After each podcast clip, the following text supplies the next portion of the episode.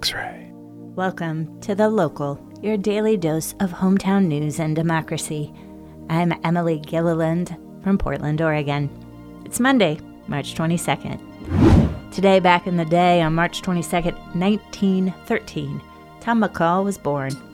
A governor, secretary of state, and journalist, Tom McCall had a monumental influence on modern life in Oregon. As a Republican, McCall took an unusual approach, balancing economic growth with progressive environmental protections. After growing up on a ranch near Prineville, McCall graduated from the University of Oregon in 1936 with a degree in journalism. He worked as a reporter for the Oregonian as well as radio and TV news announcer for KGW. McCall won Secretary of State in 1964 and the governorship just two years later.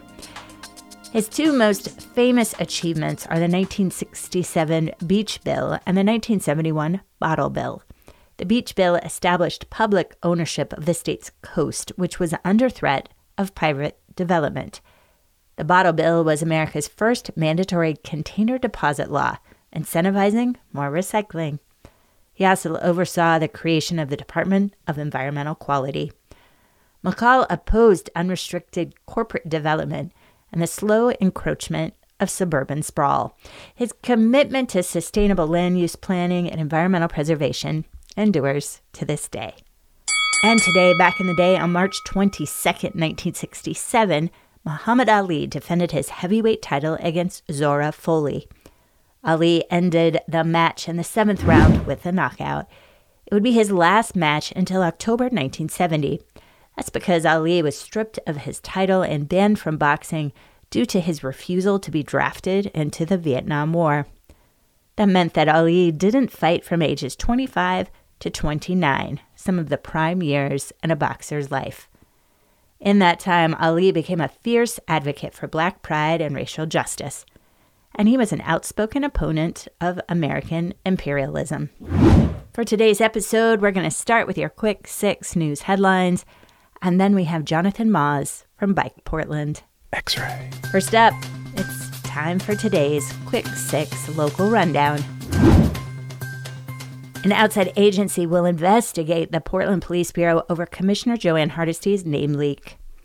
According to Hardesty and Mayor Ted Wheeler, an independent group has begun examining the circumstances surrounding the leak of a false accusation against Hardesty.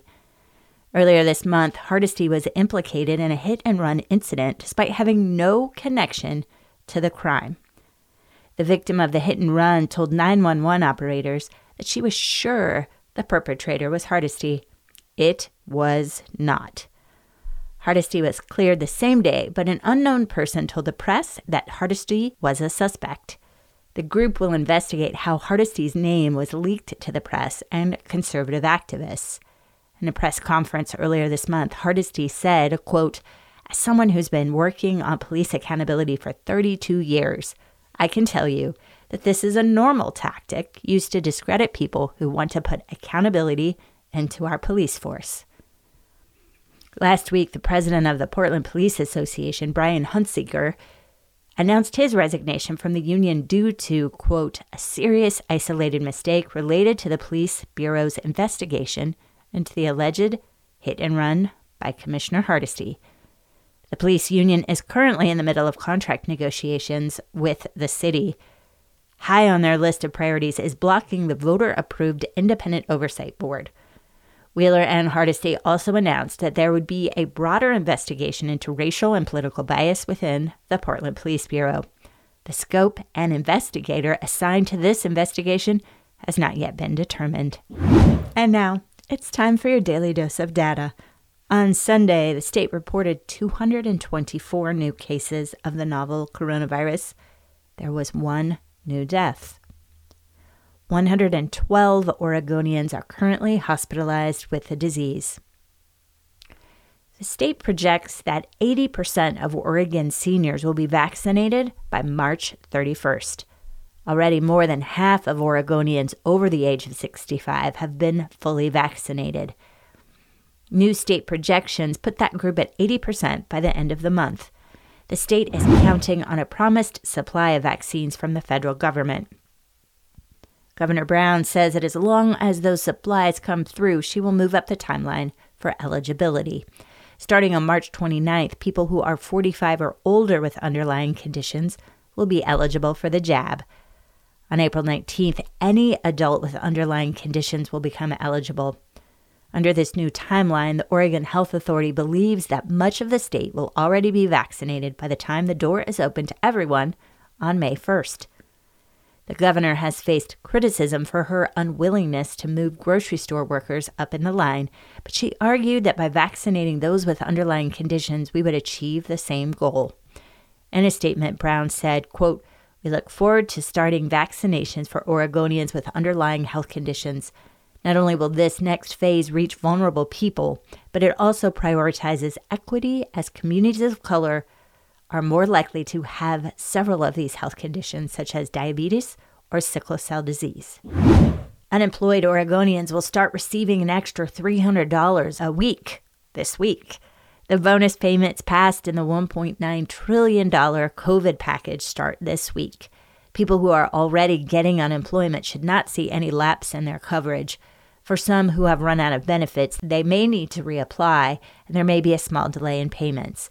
The federal bill will also provide a large tax break for everyone who received unemployment benefits in 2020. The first $10,200 of those benefits have been declared tax exempt, so basically free money. This may cause some revenue shortages in the state. Officials estimate that Oregon could take a 200 to 250 million dollar hit. Currently, the IRS is asking affected taxpayers to wait for additional guidance before filing their taxes or filing an amended return. Hundreds gathered in downtown Portland this weekend in support of Asian Americans. Several hundred people gathered near the Portland waterfront on Saturday to remember the lives of the six Asian American women killed last week in Atlanta. The vigil was live streamed along with similar events in at least 20 other American cities, including Seattle. People wanted to call attention to the rise in hate crimes against Asian Americans since the start of the pandemic. Millions of Americans have been demonstrating their solidarity with Asian Americans since the deadly shooting. The perpetrator alleged his firing spree was not racially motivated, but due to a sex addiction. Officials are still deciding whether to classify the shooting as a hate crime. The events in Atlanta have drawn wider attention to the myriad of crimes that have been perpetrated against Asian Americans, including right here in Portland. Over the last year, many businesses in Portland's Jade District have been vandalized, and some Asian American Portlanders have been assaulted. These attacks seem to be the result of a false narrative spread by the far right that Asians are responsible for the pandemic. The Ducks advanced in the NCAA tournament without even playing a game. New rules govern March Madness this year, and the Ducks never set foot on the court before moving on to round two. This bizarre bit of madness happened because the Ducks were slated to play VCU in round one, but at least three of the players on the opposing team tested positive this week for COVID 19. This year, because of the pandemic, medical advisory boards have the authority to call off a game. In this case, Indiana's Marion County health officials decided the game was too much of a risk and they handed the game to Oregon. Oregon will go on to play the winner of the game between Iowa and Grand Canyon today. And finally, some good news. An Oregon teen is gearing up to be the first female competitor in the Professional Bull Riders Elite Circuit. 14 year old Najiah Knight from Arlington, Oregon, has been practicing rodeo events since she was just three years old. Rodeo is a big deal across Oregon, and women have traditionally participated in horseback events. Najiah was more interested in the events her brother and father were competing in bull riding. Since her early days mutton busting, Najiah has won national recognition for being the first girl to ride in the mini bull rider circuit. She was also the first female to ride a bull in Madison Square Garden earlier this year, where she beat all of her competition in the third round. Najiah says that most of her male peers are welcoming, but that, quote, sometimes they'll be like, so I can't get beat by a girl. And then she goes on to say, but you know, you just got to show them who's boss. Despite the riskiness of the sport, Najiah has her hopes on becoming the best in the world, a goal which is very attainable for her. Najiah is hoping to compete in the Professional Bull Riders Global Cup. Najiah is an indigenous Paiute and a member of the Klamath tribes. She explains that, quote, there's two American teams Team Eagles and then Team Wolves, which is the natives. I would be part of Team Wolves because I am native. I think that would be so cool. And that's today's quick six local rundown. X ray. Up next, we'll hear from Jonathan Maus, the publisher and editor in chief of BikePortland.org. This month, he speaks with host Christine Alexander about developments in Portland's cycling infrastructure, traffic combing, and the prospective Earl Blumenauer Bridge. Here are Jonathan and Christine. Portland has been called one of the most bicycle friendly cities in America. Perhaps no one is more familiar with the cycling infrastructure of our city than Jonathan Maus. He is the publisher and editor in chief of BikePortland.org.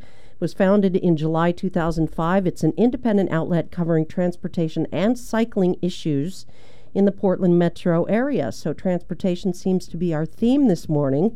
He joins us uh, to discuss the rapidly fluctuating state of Portland's cycling community in the wake of a tragic hit and run that happened in January and what he sees in the future. Good morning, Jonathan. Welcome back to the show. Hi, nice to be here. Thanks. You're welcome. Well, let's get the sad news out of the way first, or the sad discussion. Uh, it's been nearly two months since the tragic incident on January 25th involving a motorist intentionally ramming 10 pedestrians, including two cyclists, in the Buckman neighborhood. How has your understanding and interpretation of this event changed since uh, we last had you on X Ray FM?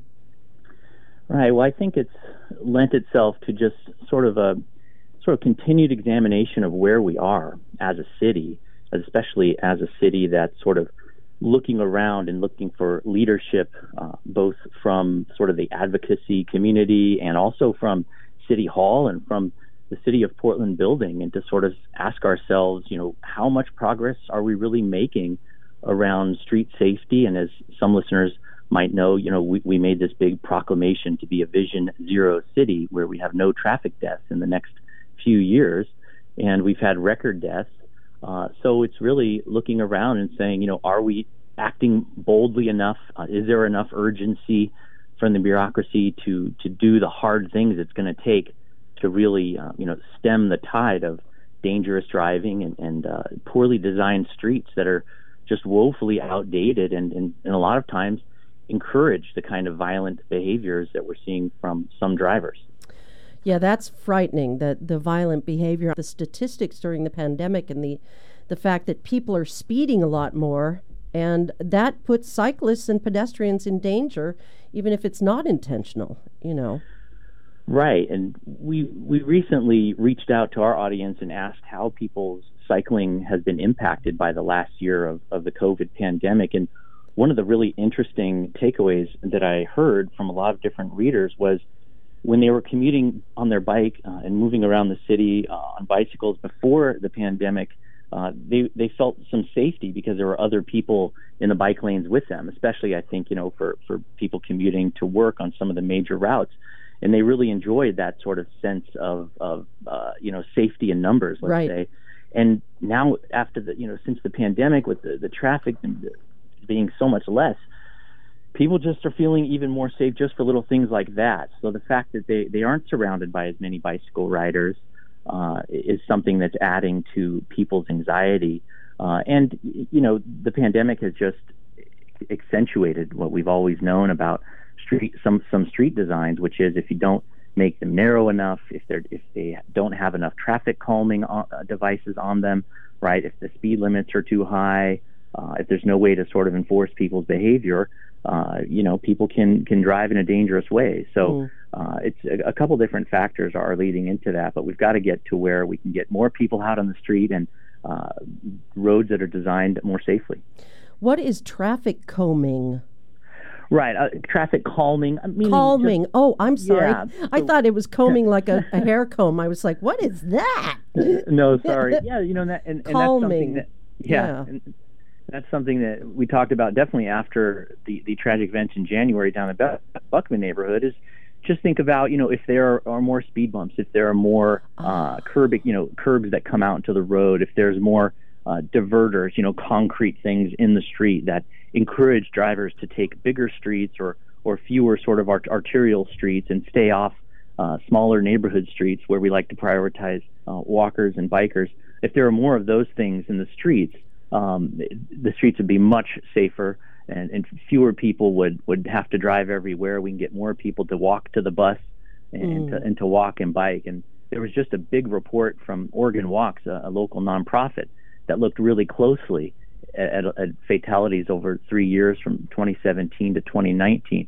And that's one of the big things they found is that a majority of the of the fatal crashes, uh, after they analyzed all the police reports, uh, were were on streets that don't have uh, any kind of traffic calming measures, especially in in East Portland, where we have a, a preponderance of uh, wide, fast streets that really just encourage uh, bad driving behavior. Mm. My guest is Jonathan Maus with bikeportland.org. So, a lot of changes are being made to Portland's cycling infrastructure. Some are more positive than others. What developments um, or changes do you anticipate this year? Well, I think the, the most exciting things uh, are happening uh, far out East Portland. the city of Portland is doing quite a few projects out there well, they're, where they're really looking to uh, change some of what they call these high crash corridors, which are, are street sections that have a, have a higher than average uh, rate of crashes and injuries. They're, they're looking to uh, add bike lanes on some of those uh, and to kind of like, uh, you know, change the lane configurations. Uh, streets like uh, Glisan uh, are having a big project on them, 148. There's, there's quite a few out there. Uh, and another uh, thing I'm really looking forward to uh, for the central city is the development of actually two new bridges over uh, over interstates in the central city. One on Seventh Avenue that will connect Central East Side over to the Lloyd uh, so that's the what they're calling the Earl Blumenauer Bridge. It's going to be a car, a car-free bridge. the Earl Blumenauer Bridge. I love it. You know, a lot of people don't know that Earl always wore a bike pin. I've got one of his, and he would hand them out. Little, you know, it was a, like a line drawing of a bike. It was a really cute pin, usually in some fluorescent color. Earl's always been an advocate for cyclists. He has, and now he'll have a bridge he can look at and actually see from his office. You're kidding. No, you can you can actually be able to see it. That will be pretty wild. That I think a lot of people will call it the Seventh Avenue Bridge, but we'll see we'll see how that goes. So that's the Bloomy, and, and, the Bloomy, the Bloomy okay. Bridge. All right, I'm, I'm all for nicknames. That's good. and then in in, uh, in the same time, and actually a little further ahead, it's already been installed and is going to open in just a few months. Is a, a new bridge over I-405 that will connect uh, northwest, you know, two parts of northwest Portland. So sort of on on northwest Flanders, there's going to be a new bridge uh, from you know right over the right over the 405. So a major connection. It's going to uh, allow people to not have to uh, walk and bike on Everett and Glisan. And the great thing about the, the new Flanders crossing bridge, which again is already in place, and the city of Portland says it's going to be open for riding by May of this year, wow. uh, is that that bridge is actually the linchpin in a larger uh, bikeway project, which has uh, been promised uh, for for over a decade. But it's going to connect the waterfront park on on Fl- via Flanders all the way to Northwest 24th. So that's going to be a really important uh, link in the bicycle network. That's going to provide you know a much safer uh, alternative to some of those other streets. And just uh, a couple days ago, the city of Portland plunked down these really large concrete planters on Flanders at the North Park blocks as part of this project. So, uh, and what those are going to do is just prevent people from driving uh, on Flanders through that one block of the park blocks. And there's several other locations where they're going to prevent people from turning onto Flanders. So, the idea in, in, in, a year from now, let's say, or six, seven months from now, Flanders, uh, all the way from waterfront all the way up to Northwest 24th, is going to be calm, uh, low stress, and family friendly. Is how the City of Portland likes to refer to these streets. So we'll see how that goes. But there's a lot of changes coming to Flanders, and that's that's, that's going to be uh, just wonderful. That's big. That's really big. All the way from the waterfront to 24th, 23rd area. That, I mean, that big shopping area. That's really substantial. I think that's a victory, Jonathan. Yes, absolutely. And, and, another big thing is how the city is looking to make some of the permanent, I'm sorry, some of the temporary things they did around the COVID pandemic, they're looking to make those more permanent. So that's potentially very exciting, depending on on how bold they end up being. But we're already hearing from them that they want to make, you know, some of those uh, what they're calling their slow streets, right? So they've put up barricades. People have probably seen the signs and barricades on some of the neighborhood streets that just remind drivers that they might want to go in a different street or, or definitely go slowly because they expect people to be walking and biking. You know, they, they put those in last April to encourage sort of safe social distance walking and biking on these streets, and now they're looking to go back and add add concrete, uh, make those more resilient and permanent. Likewise with all the uh, business and outdoor dining plazas that they put in over the summer. They're, they're they've extended that program now through late this year. Uh, and I have a feeling, you know, once you kind of make streets for people uh, and make them more fun and give people space outside on this great, you know, on these public areas that we have, uh, people don't necessarily like to give that up. So uh, it was, it, you know, that could be a real big silver lining uh, from some of the COVID measures that they took. Well, uh, that that all sounds great. Uh, you mentioned something earlier, and I wanted to go back to it and ask you. Uh, you said bad bike lanes, and I'm, what is a bad bike lane, and what is a good bike lane?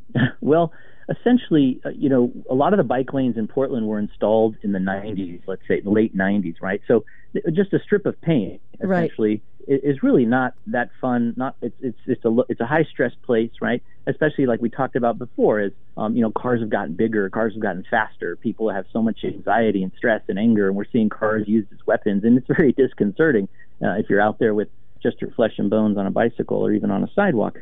So a bad bike lane is one that doesn't have any uh, physical protection, preferably uh, concrete separation from uh, other road users. Uh, it's something that the city of Portland has sort of been promising and saying that that's a standard that they want to reach for all their bike lanes. They have not been uh, acting fast enough to get those put in. Uh, there's an awful lot of excuses they can use to just use paint. And again, paint is not protection when we're talking about a bike network. And, you know, when you introduced me on the show here talking about Portland being America's best bike city, well, a lot of the metric that goes into that are just miles of striped you know, paint on the ground. And those just don't suffice anymore, oh. especially when we're trying to have sort of what we call all ages biking network. So the idea that people from eight years old to 80 years old can feel like they can uh, take a bike uh, on a Portland street, you know, grab a bike town and, and get to the bus or, or, or take a bike to the store, those kind of things. A striped bike lane is a bad bike lane because it's not going to move the needle. It's not going to compete with someone's sense of safety they get when they hop in their car right? So if we make those protected with concrete or put planters up, or people are probably seeing those reflective wands that, that the city likes to use because they're cheap, although I don't like necessarily the way those look. Um, you know, some sort of physical protection to really create a network hmm. uh, so that people can, from point A to point B, from their door to their destination, can feel like they're safe and feel like, you know, uh, people driving cars aren't gonna aren't gonna just you know move over into their space. Mm-hmm. That more visible and more protected. We've been talking to Jonathan Maus. He is the founder, publisher, and editor in chief of BikePortland.org. Jonathan, thank you so much for joining us and giving us an update on uh, the Portland cycling scene. We appreciate it. Oh, my pleasure. Thank you. Thanks to Jonathan and Bike Portland for their local news coverage and for joining the local. Also, thanks to lead writers for today's episode, Brian Miller and Julia Oppenheimer. Thank you for listening to The Local, your hometown in just about 30 minutes. And thank you, Democracy. Talk to you tomorrow. It's going to be a special day. X ray.